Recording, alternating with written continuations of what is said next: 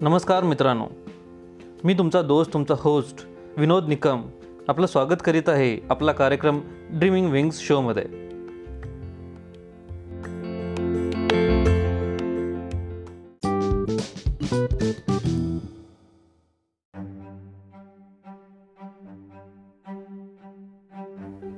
भाग बारावा. कृष्णा तीरावरचं शुरपाली गाव. एक पौराणिक गाव प्रसिद्ध आहे. नदी तीरावर उग्र नरसिंह पत्नी समवेत राहतो. जत्रेत हजारो लोक येतात. शुरपाली गावात भगीरथी मोठी झाली. हिला भगीरथी हे अगदी बरोबर नाव ठेवले. तिने त्रिकाळ नदीच्या पाण्यात खेळत असते. असं मामी ओरडली तरी भगीरथी ऐकायची नाही.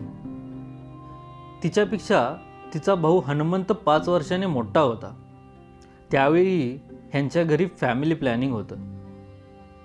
मामा तमन्ना कुलकर्णी पोस्टमन म्हणून त्या गावात होता.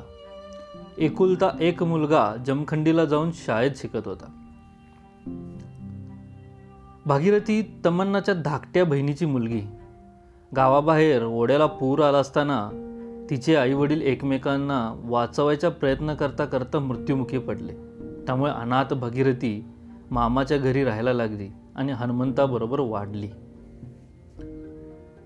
भगीरथी त्या गावातील सौंदर्यवती होती. परत परत पाहावं असं तिचं रूप होतं. पावलापर्यंत मोकळे सोडलेले लांब केस गोरा रंग. तिचं रूप पाहून काळसर रंगाच्या मुली म्हणायच्या अतिरूप असणं बरं नाही. नवऱ्यासाठी तर ते मुळीच चांगलं नाही. एवढे लांब केस असू नयेत नाहीतर अपशकून होतो. खेड्यात चौथीपर्यंत शाळा होती. भागीरथी अभ्यासात हुशार होती. तिने चौथीपर्यंतचे शिक्षण संपवलं. तिच्या मामा मामींनी तिला दुसऱ्या गावाला पाठवलं नाही. तिनेही विचारलं नाही. भागीरथीसाठी वरसंशोधन सुरू झालं. रूप असलं म्हणून काय झालं? आई वडील नसलेल्या या अनाथ मुलीशी लग्न कोण करणार? त्यातून तिच्या कुंडलीत आश्लेषा नक्षत्र म्हणजे मोठा दीर नसलेलं घर हवं. भागीरथी मोठी झाली. नाजूक वेलीसारख्या भागवाला बाहेर पाठवायला कावेरीबाई घाबरायच्या. घरात हनुमंत नेहमी तिच्याबरोबर असायचा. तो मॅट्रिकच्या परीक्षेला बसला होता. वयाने वीस वर्षाचा होता. वर संशोधन बाहेर का करता? तुमचा हनुमंत आहे ना? घरातच वर आहे. असं गावातले तमन्ना आणि कावेरीबाईंना म्हणायचे. पण त्यांना ते मान्य नव्हतं. उगीच काहीतरी बोलू नका.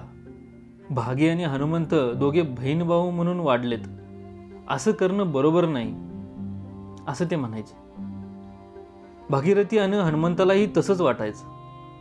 पण कावेरीबाईंच्या मनात दुसरंच काहीतरी होतं. भागीरथी आणि हनुमंतचं लग्न झालं तर एकुलत्या एक हनुमंतला काय मिळणार? तेच जर बाहेरच्या कुठल्या मुलीशी लग्न झालं तर हुंडा वरोपचार सगळंच मिळेल. भागीरथी नाहीतरी सुंदर आहे. तिचं रूप पाहून कोणी ना कोणी फुकटात लग्न करून घेऊन जाईल. तेही बरोबरच होतं. शुरपालीला जत्रेला येणारे तिथे हॉटेलची सोय नसल्याने कुठल्या तरी नातेवाईकाकडे उतरायचे. असेच एका वर्षी चंपक्का आणि सेतुराव जत्रेला आले होते. बावीस वर्षाचा सेतुराव मुंबईला शिकत होता. चंपक्का तिथेच खोली घेऊन राहत होती. ती माटुंग्याच्या मठात स्वयंपाक आणि वराचं काम करायची. गरिबी असली तरी मुलगा हुशार होता. खरं पाहता ते कर्नाटकले होते पण त्याचे वडील मुंबईला नोकरीसाठी गेले आणि तिथेच वारले. त्यामुळे चंपक्का मुलासहित मुंबईलाच राहायला लागली. ते जत्रेला आले तेव्हा तमन्ना कुलकर्णीच्या शेजारच्या घरी भीमराव यांच्याकडे राहिले. त्याआधी भीमराव मुंबईला असताना त्यांची चंपकाशी ओळख झाली होती. विजेप्रमाणे चमकणारी हुशार भगीरथी त्यांच्या पाहण्यात आली आणि चंपकाला ती फार आवडली. कावेरीबाईंनी हे या संबंधाला मान्यता दिली. फारसा हुंडा नाही घरात दुसरी भावंडे नाहीत. मुख्य म्हणजे सासराच नाही. त्यामुळे सगळीकडे बायकांचाच कारभार. कमी हुंड्यात असा चांगला वर मिळतो आहे तो सोडून दुसरा मुलगा कुठं शोधत बसणार? कावेरीबाईंनी आता असा सरळसोट व्यवहारी विचार केला. तमन्ना कुलकर्णींनाही मुलगा आवडला. लग्नाची बोलणी झाली. सहा महिन्यांनी लग्न करायचं असं ठरलं. जाताना सेतुरावने तिला नक्की काही सांगितलं नाही. कागदावरही काही लिखाण नव्हतं. भगवान त्याची अपेक्षाही केली नव्हती. रिकाम्या वेळात ती कृष्णातीरावरच्या झाडाखाली बसून मुंबईची स्वप्न पाहत होती. हनुमानचे परीक्षेचे दिवस होते तोही तिथंच बसून अभ्यास करायचा. पुढे लग्नाचा मुहूर्त आला भगवा चंपकाची सून झाली. गरिबातलं लग्न लग्नात वराकडचे आणि वधूकडचे लोक फार कमी होते. लग्न सुरपालीतल्या नरसिंहाच्या देवळात झालं. लग्नानंतर सेतुराव सासऱ्याकडे पंधरा दिवस राहिला आणि चंपक्का हरपणळीला आपल्या माहेरी जाऊन आली. आता परत कधी जाणे होईल की नाही म्हणून चंपक्का आपल्या सगळ्या नातेवाईकांना भेटून आली. देखण्या आणि तरुण सेतुरावला भगव्वा फार आवडली. तिच्या रूपाला मादकतेला तो भाळला. पंधरा दिवस कसे गेले ते त्याला कळलंच नाही. तेवढ्यात काळ भगवा जीव भगवाच्या जीवनातला संसार सुखाचा काळ होता. भगवाच्या डोळ्यातून अश्रुधारा वाहत होत्या. डिडमूट होऊन व्यंकटेश बघत होते. काळ स्तब्धतेने पंचवीस वर्ष माग गेला होता. चंपकाची एक अट होती. ह्या वर्षी मुलाचं शिक्षण संपेल त्याला नोकरी मिळाल्यावर सुनेला मुंबईला नेऊ. आता त्याच्या शिक्षणात भंग होईल. त्या दाम्पत्याच्या मनाचा किंवा मताचा कोणी विचारच केला नाही. तीन महिन्यात भगावाला दिवस राहिल्याचं कळलं. तिला चक्कर येणं उलटे येणं सुरू झालं. बातमी मुंबईला पोचली क्षणभर चंपक्का गप्प बसली तरी बातमी ऐकून तिला आनंद झाला. मुलाला नोकरी लागल्यावर झालं असतं तर बरं झालं असतं असं मात्र तिला वाटलं. सहाव्या महिन्यात ओटी भरण्यासाठी चंपक्का आली. खरं म्हणजे डोहाळे जेवण सासरी व्हायला हवं होतं. पण मुंबईला एकाच खोलीत कसं करायचं म्हणून चंपक्का मुलीच्याच माहेरीच आली. तिच्याबरोबर तिची दूरची बहीण गुंडक्काही आली. ती भगवाच्याच वयाची होती. दोघी एक आठवडा तिथे राहिल्या. तिथून मुंबईला गेल्या. मुंबईला गेल्यानंतर चंपक्काने पाठवलेल्या पत्राने सगळ्यांचं धाबदान आणलं. तुमची मुलगी आम्हाला नको. तिचं पोट सहा महिन्यापेक्षा जास्त दिसतं. होणारं मूल आमचं नाही. मुळापासून उपटल्या गेलेल्या झाडासारखी भगवाची स्थिती झाली. एकाला सोबत घेऊन तमन्ना कुलकर्णी कधी न पाहिलेल्या दूरच्या मुंबईला गेले. भगीरथीसाठी त्यांनी सगळं करून पाहिलं. आपल्यापेक्षा लहान असलेल्या चंपक्काच्या पायाही पडले. धोत्राचा सोगा सोडून करून भिक्षाही मागितली. जग इकडून तिकडं सरकलं पण चंपक्का कबूल झाली नाही. मी सुईनीला विचारलं तेव्हा तिने जास्त दिवस झाल्याचं सांगितलं. आम्हाला फसवलं तुम्ही. गावातले लोकही हेच बोलतात म्हणे. धुराशिवाय आग लागेल का? जे झालं ते वेगळंच होतं. गुंडक्का फार कारभारी करणारी. डोहाळे जेवणाला आलेली तशीच कशी जाईल? गावात ती दोन तीन घरी गेली होती. कान उघडे ठेवून फिरत होती. पाण्यासाठी विहीरवर जमणाऱ्या बायकांचं बोलणं तिने लपून ऐकलं. कारण तिथेच गावातल्या सगळ्या बातम्या उद्भवतात. बाहेरचं जगच जग वेगळं असतं. संकुचित मन आणि मत्सर सगळीकडे असणारच. भागवाला बुद्धी नाही. सदा सर्वदा हनुमंताबरोबर नदी तीरावर जाऊन बसते. उद्या काही कमी जास्त झालं तर? हे समजू नये कावेरीबाईला. आतलं लपड कोणाला माहीत?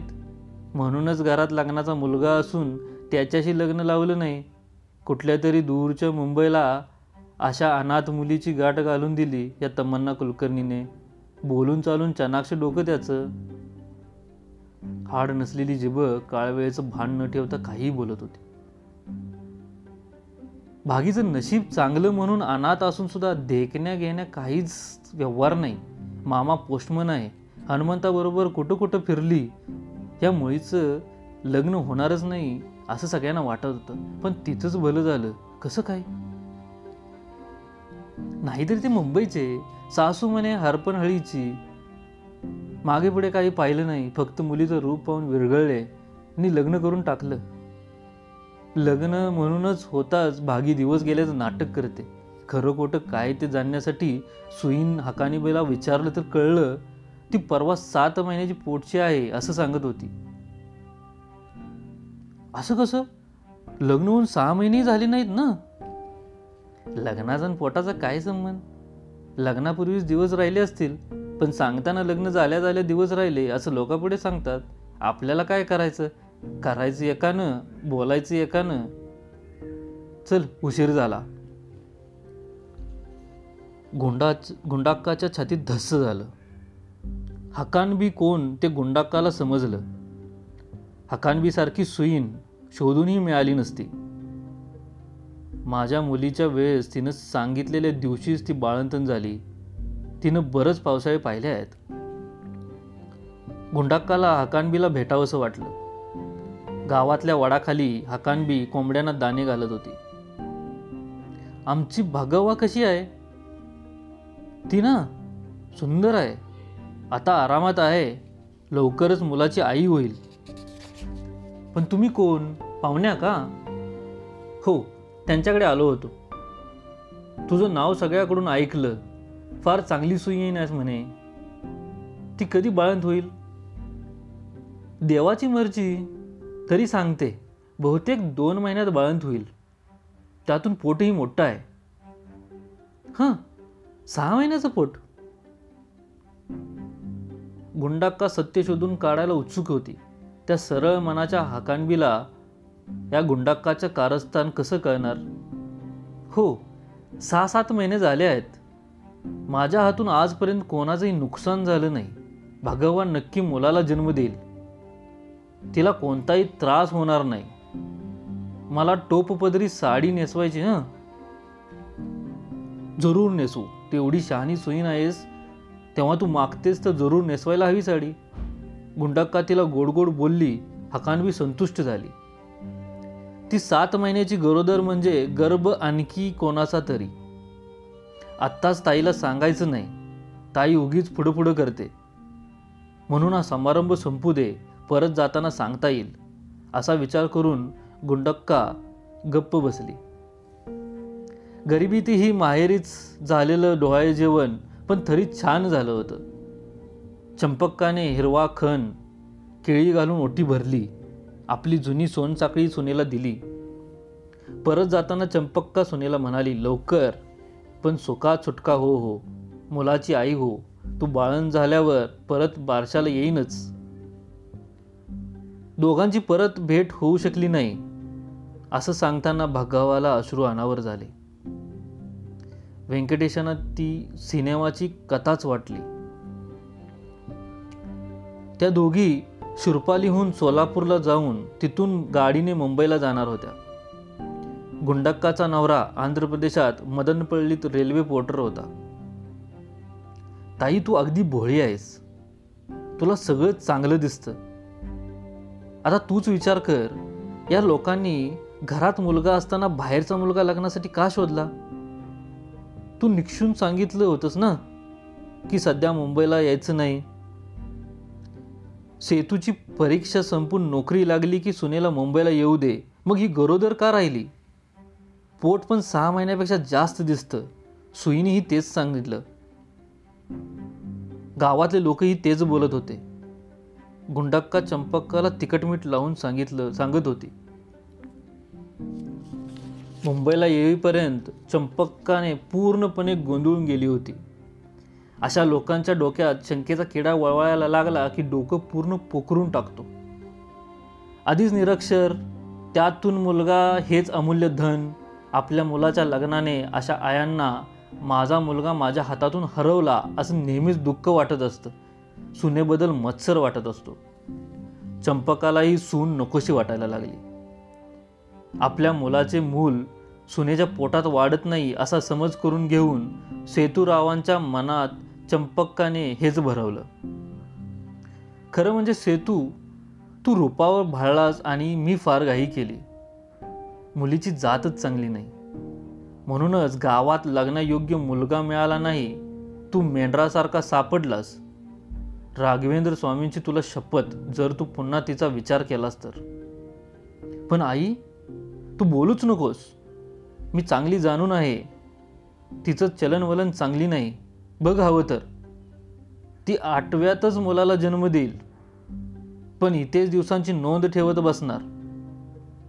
सगळ्या बायका नऊ महिने नऊ दिवसांनी बाळंत होतात. सेतू तू आठव्या महिन्यातच बाप होणार. शेवटी तिनं आपलं ब्रह्मास्त्र सोडलं. मी तुझी आई आहे. अशा वेशेबरोबर मी राहणार नाही. तुला हवं तर राहा. गुंडाक्काने गावभर बातमी पसरवलीच असेल. त्या गुंडीला घेऊन गेले ही माझी चूकच झाली. असं होईल हे मला तरी कसं कळणार? मी विधवा सुनेची ओटी भरू नये म्हणून गुंडीला घेऊन गेले. शेवटी तमन्ना कुलकर्णीच्या नावाचं पत्र आलं. चंपक्काचा स्वभाव हट्टी होता. ती स्वतःच खरं करणारी होती. हनुमंत अस्वस्थ झाला. मला कोणत्याही देवाची शपथ घ्यायला सांगितली तरी मी घेईन. ती माझ्या बहिणीसारखी आहे. उगीच कोणी बोलत असेल तर त्याच्या तोंडात किडे पडतील. खरं सांगायचं तर राक्षसी सासूच्या हाताखाली भागी कशी राहील हीच काळजी मला वाटत होती. त्या सेतूनं काय हातात बांगड्या भरल्यात? आईला काय सांगता येत नाही? दोन्हीकडनं शिव्या चालू होत्या. गोरोदर भगव्वा हैराण झाली. शेवटी हनुमंताला म्हणाली हनुमंत दादा तू एकदा शेवटचा प्रयत्न म्हणून मुंबईला जाऊन त्यांच्या पाया पडून सांग की बघावा तशी नाही. ती सीतेसारखी शुद्ध आहे. कलियुगात अग्निप्रवेश नाही. असता तर मी तोही केला असता. त्यांना सांग की मी स्वप्नातही त्यांच्याशिवाय कोणाचाही आठवण काढली नाही. मला शुरपालीच्या नरसिंह साक्षी आहे. शक्य असतं तर मी आले असते पण माझे दिवस भरत आलेत. तेव्हा वाटत बाळंत झाले तर? म्हणून मी येत नाही. हनुमंतने मुंबई पाहिली नव्हती. पण जमखंडीच्या शाळेत शिकणारा त्याचा मित्र चिंतामणी काळे याने मुंबई पाहिली होती. त्याची मावशी तिथे राहत होती. त्याला गाडीवाडे देऊन तो उदगीहून मुंबईला निघाला. भाग समाप्त.